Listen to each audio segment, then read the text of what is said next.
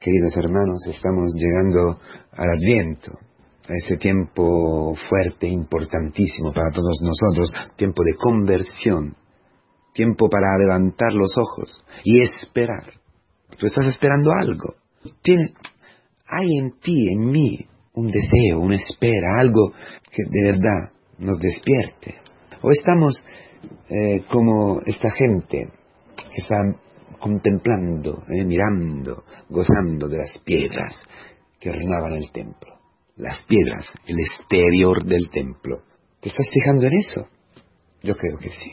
Yo creo que, como yo también, tú estás fijado, tu mirada está aplastada sobre la belleza, porque es belleza, del templo. La belleza exterior del templo. Importante, ¿eh? Seguramente muy importante, porque exprimía, porque esta belleza exprimía un contenido, exprimía un gozo, una alabanza, un agradecimiento, exprimía una relación. Allí estaba una relación importantísima. El pueblo ¿eh? tenía el templo como la cosa más importante para su vida. Subía al templo en las fiestas. No había, no había judío que hubiera subido una vez, una vez al templo de Jerusalén, pobre, ricos, no importaba. El templo de Jerusalén, la niña de los ojos del pueblo, importantísimo. Está, Dios vivía allí, era la residencia de Dios, la morada de Dios. La Shekinah de Dios ha bajado allí. Cuánto dolor, cuánto sufrimiento cuando Israel ha perdido el templo. Cuántos cantos, cuántos salmos exaltan la belleza del templo, porque exaltan lo que el pueblo ha hecho para alabar, para intentar dar una, una demora digna a su Dios. O sea, está escrito todo como tenía que, vemos en la escritura, como tenía que haber sido construido. Todo, todo estaba estrictamente decidido por Dios mismo. La madera que tenía que usar, las piedras, todo. La teología del templo es impresionante. Los sacrificios, la oración, Hemos, hemos visto el otro día, ¿no? La purificación del templo que quería decir. Pero hoy, ¿por qué estas palabras? No solamente purificación, sino que será destruido ese templo. No quedará piedra sobre piedra. ¿Cómo es posible que, que Cristo, que es Dios, diga eso de su casa? Que diga eso de, de, lo que Él ha elegido. Normal que lo hayan matado, ¿no? Por eso. Un revolucionario, un irregular. Habla mal de las cosas de Dios. Lo está diciendo a ti y a mí, narcisos, enamorados de nuestra imagen, engañados por el demonio. Lo mismo que ha ocurrido en el, paraíso. Tú, tú eres el templo de Dios.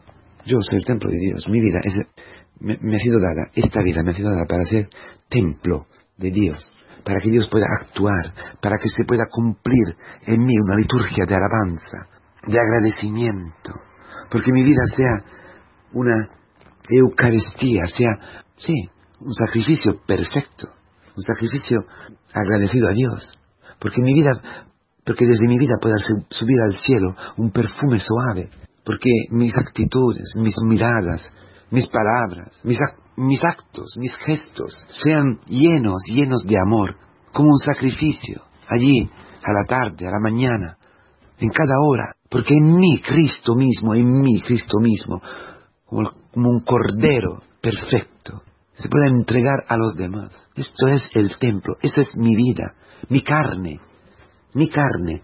Tú eres fantástico, tú eres bellísimo, tú eres hermosísimo, hermosísima. Tu vida, a ver, tu, tu piel, tu carne, tus ojos, tus manos, tu nariz, tus orejas, tu cuerpo, todo, todo, todo, todo, tu mente, tu forma de ser, tu carácter, todo todo lo que eres tú, es maravilloso. ¿eh? Pero son todas piedras, piedras, piedras, maravillosas, establecidas por Dios. Espera, escucha, establecida por Dios. Esas piedras están establecidas por Dios. ¿Para qué? Para que tú puedas alabarle, para que tú puedas cumplir. Esta palabra sale dos veces en el Evangelio de hoy. ¿Cuándo se cumplirá? Y luego dice, tiene que ocurrir todo eso, pero todavía no es el, el fin, no es la, no, no, no, no es el cumplimiento no, no, no habla de fine, de fin, perdonarme, de término. No, no, no, habla de cumplimiento. Entonces todo, todo, todo, todo, todo te ha sido dado para que tú puedas vivir cumpliendo tu misión, para que se cumpla la misión, para que Cristo cumpla su, su misión a través de ti con las personas que Él, a, la cual, al cual, a, quien Él mismo quiere llegar. tu vida es preciosa, son piedras preciosas. Sí, lee, lee, lee, lee lo que está diciendo sobre el templo de Jerusalén, sobre sus muros. Lee, es maravilloso. Las piedras de Jerusalén, las piedras del templo de Jerusalén, es tu vida, es cada minuto de tu vida, cada instante de tu vida.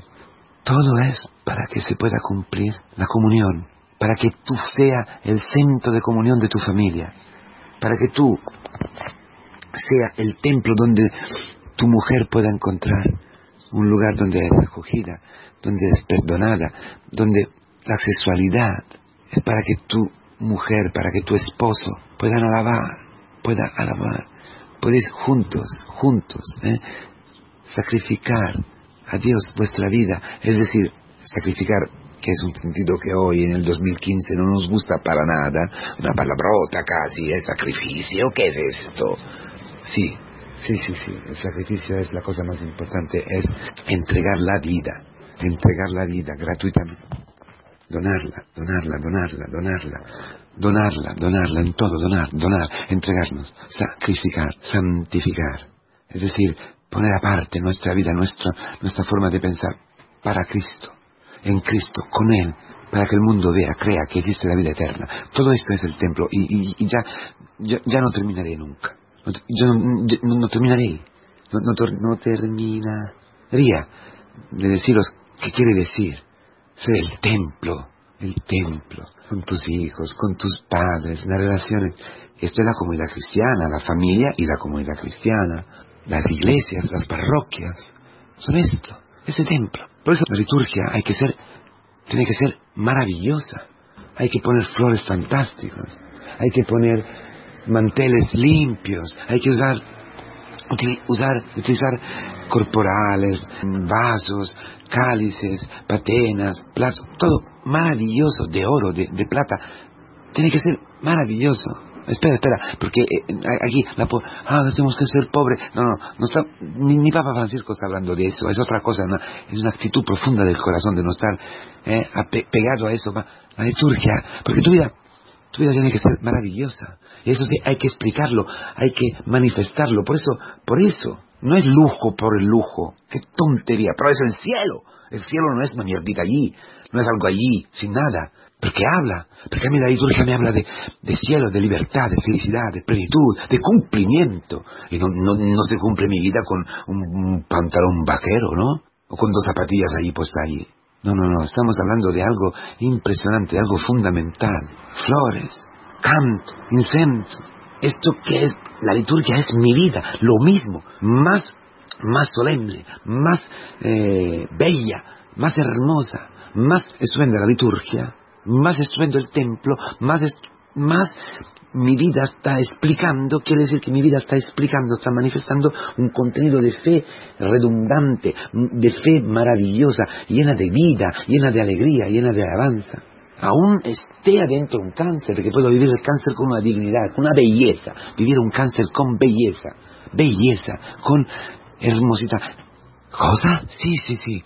Sí, no, que estoy enfermo de... O porque estoy enfermo de cáncer, o porque estoy con un problema, estoy en crisis.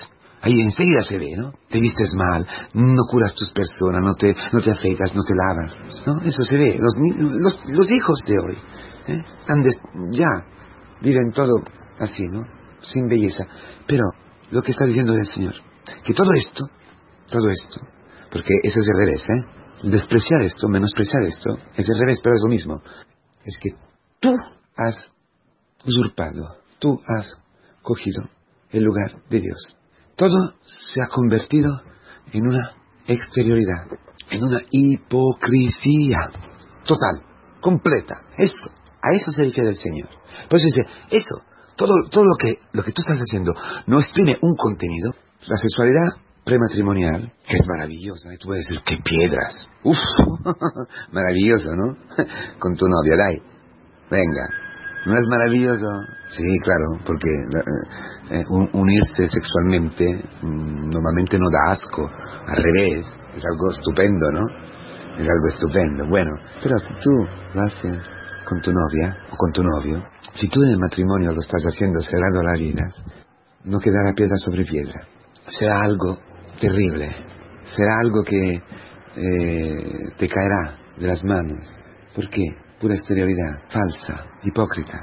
No exprime ningún contenido de amor, ningún contenido, es solamente placer, placer por puro placer, como una masturbación, más solemne, más lujosa y más lujuriosa aún, pero piedras, sin contenido, piedras que revisten la nada.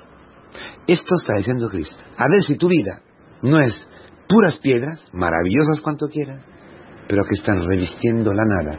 Hipocresía. Por eso, guerras, terremotos, enfermedades, problemas, problemas, problemas, problemas, dificultades, humillaciones, humillaciones, todo. Señales en el cielo. Es decir, que cambia todo, cambia todo. Ya, tú no tienes ninguna seguridad. Todo. ¿Para qué? Para ti. Porque Cristo te ama. Porque Dios te ama infinitamente. Todo lo que va a ocurrir al templo le ha ocurrido a Cristo para ti. Él es el templo. Él es el templo. Verdadero. ¿Y qué ha pasado al templo verdadero? Ha sido destruido. Destruido. Una. Azotes. Azotes. Azotes. Piedras que caen. Piedras que han caído. Piedras que han caído. Su belleza. El más hermoso del mundo. El hijo más hermoso. El más hermoso entre los hijos de Adán. El más hermoso de todos como un hombre que ya daba asco, que ni, se podía ver, ni se podía ver. Esto era Cristo. Se cumplió apenas esta palabra. Con tu carne, con mi carne. ¿Para qué? Para que tu carne y mi carne pueda resucitar, pueda volver a ser lo que ha sido pensado. Para que tú y yo fuéramos, fuéramos sacados de la hipocresía, del narciso, que se mira, mira, mira a sí mismo y se hunde su imagen, que todo lo ve a través de su imagen. El centro. Él, él, una liturgia a sí mismo, no a Cristo. La vida para sí.